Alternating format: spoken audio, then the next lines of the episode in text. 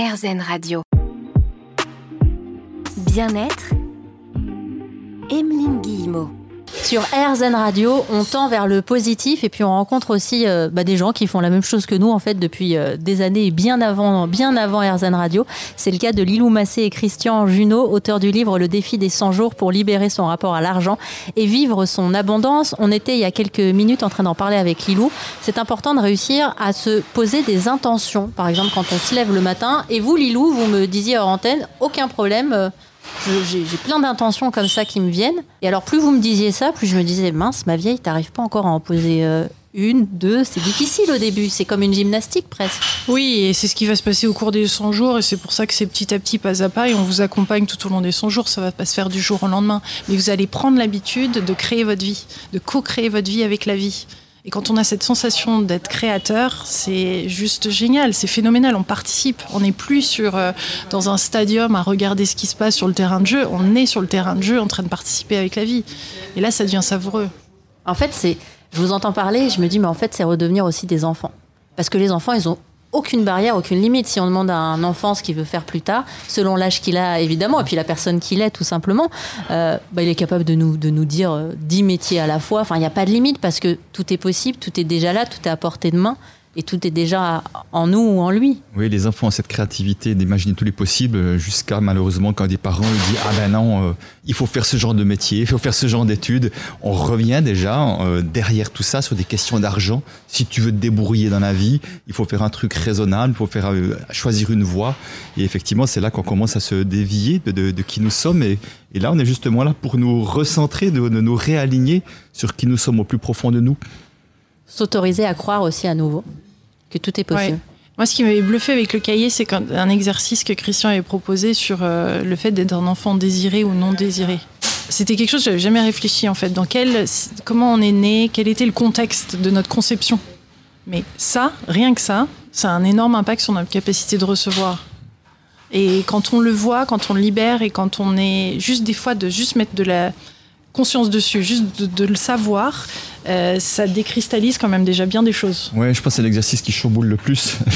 Et c'est vrai que c'est impressionnant de voir que dès la conception, on porte déjà des choses. Et qu'effectivement, ces choses-là, elles peuvent nous empêcher d'accueillir la vie. Parce que souvent, quand on n'est pas désiré, soit quand un des parents ne voulait pas un enfant à ce moment-là, vraiment à ce moment-là, ou voulait un enfant d'un autre sexe, même si on ne le sait pas avec la tête, cellulairement on le sait, et on a comme déjà une croyance qui est « puis je ne suis pas désiré, je ne mérite pas la vie ».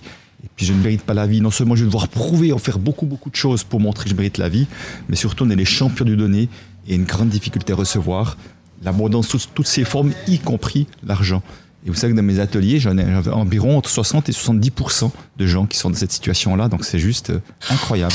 Alors vous parlez de vos ateliers, Christian, mais c'est aussi vous qui vous êtes occupé des différents exercices que vous proposez dans le défi des 100 jours. Comment vous les avez construits, ces exercices ? Alors j'ai déjà repris une bonne partie des choses que je faisais dans les ateliers. Par contre, il y avait un avantage que j'ai pu mettre en place dans le défi, c'est qu'on a du temps et puis qu'on peut faire vivre des expériences au quotidien. C'est-à-dire que dans le défi, il y aura autant des exercices qui vont permettre des prises de conscience, il y aura des exercices de transformation et il y aura des expériences à vivre. Par exemple, on va leur proposer d'aller un jour prendre que du cash, par exemple. Parce qu'on a l'habitude. Je vois la tête que vous l'avez entendu, vous, derrière la radio, j'ai levé les sourcils, ça m'a même fait du bruit. Prendre que du cash. Voilà, prendre que du cash, on laisse ses cartes de crédit à la maison, on regarde ce qui se passe, par exemple. Juste ça, c'est une expérience toute bête où d'aller parler d'argent avec son voisin, son collègue ou je sais pas quoi qu'on fait tellement pas. Vous voyez, c'est des expériences. Ou en couple. Voilà, ou en couple, exactement. Ah. Et qui, d'un coup, va nous faire vivre des choses autrement et ça vient déjà parler de nous et nous apprendre quelque chose de nous. C'est vrai qu'en plus, il est de moins en moins matériel. Enfin, l'argent, on le touche de moins en moins, en fait. C'est quelque chose qui passe. On ne sait même plus trop ce qui se passe, finalement. C'est dommage, d'ailleurs. Hein. Moi, je trouve que c'est quand même bien d'en avoir un peu dans son porte-monnaie, quand même. Regarde, il provoque, il sort les billets. Tiens, sort les billets pour... Déjà, c'est beau. Et attendez, je vous vois avec les billets, et là, je suis déjà en train de réfléchir aussi à quelque chose d'incroyable, c'est-à-dire entre quelles mains ils ont été ces billets. Ah. Est-ce qu'on peut ressentir l'énergie de la personne, des personnes ? Ils ont voyagé, il y a la première personne qui l'a touché pour la première fois, et puis il y a eu tous les autres qui ont eu autant d'histoires, et du coup, à chaque fois, on est connectés les uns aux autres avec parfois juste un billet. Alors si vous voyez ça, c'est quelque chose de positif.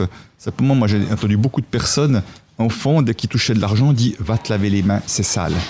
ça parle déjà de notre relation à l'argent. Ouais. Ça va déjà influencer notre relation à l'argent. Ah, c'est vrai d'où, dès le début du cahier, dès le début du cahier, on met déjà les projections qu'on a fait et toutes ces expressions autour de l'argent qu'on a pu cueillir au fur et à mesure de sa vie. D'ailleurs, si vous pensez à quelques-unes de ces expressions en écoutant AirZen Radio, n'hésitez pas à nous les donner via le formulaire contact disponible sur airzen.fr. Dans un instant, on retrouve abondamment Lilou Macé et Christian Junod sur AirZen Radio. À tout de suite.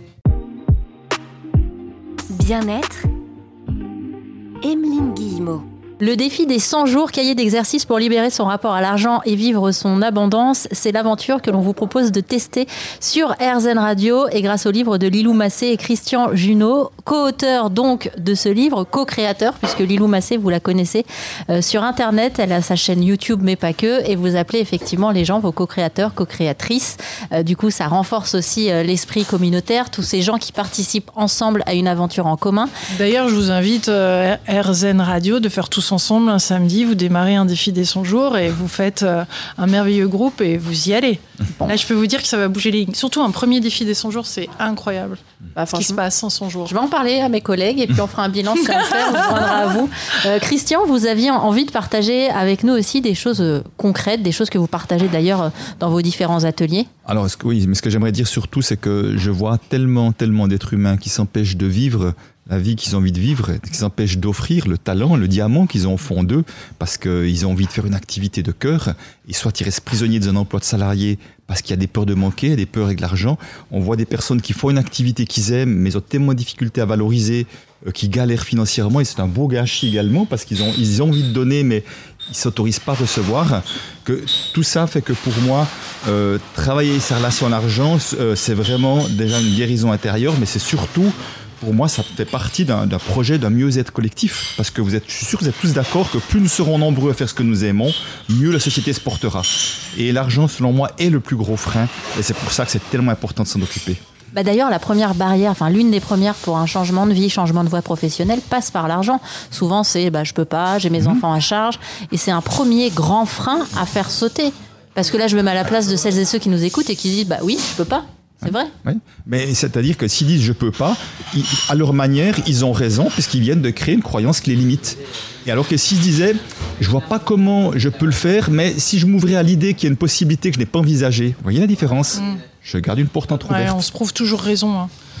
Donc c'est là où les intentions, ce qu'on disait tout à l'heure, est de garder cette porte ouverte-là.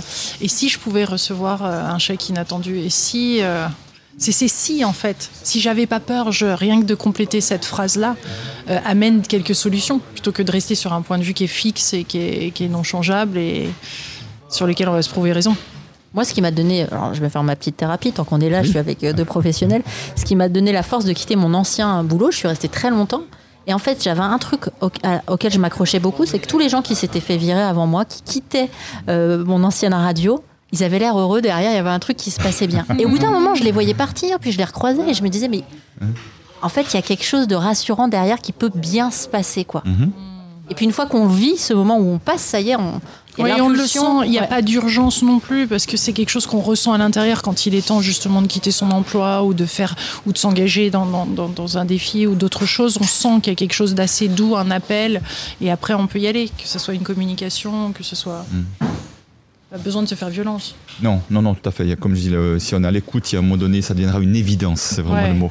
Et puis ne pas regarder la montagne et y aller pas après pas et commencer, pourquoi pas effectivement, par un défi de 100 jours qu'on pourrait partager avec de parfaits inconnus aussi. Ça, c'est le côté assez marrant de toute cette communauté.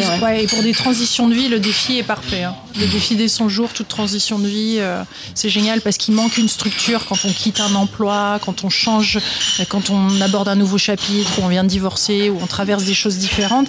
Et il y a plein de chapitres comme ça dans la vie. Ça va créer une structure et on va rentrer dans un bon train-train et dans de bonnes habitudes qui va faire que ça nous motive. Et puis le cahier, franchement, vu l'épaisseur, on peut pas trop le louper. S'il est sur un bureau ou à l'entrée ou dans la cuisine, on est obligé de le voir. À un moment, vu les couleurs du défi et le 1,3 kg qu'il pèse, 400 pages, il n'y a pas de problème. Mais vous inquiétez pas, hein, c'est pas beaucoup de lecture, ça va être beaucoup d'écriture pour vous. Vous allez bosser aussi. Hein.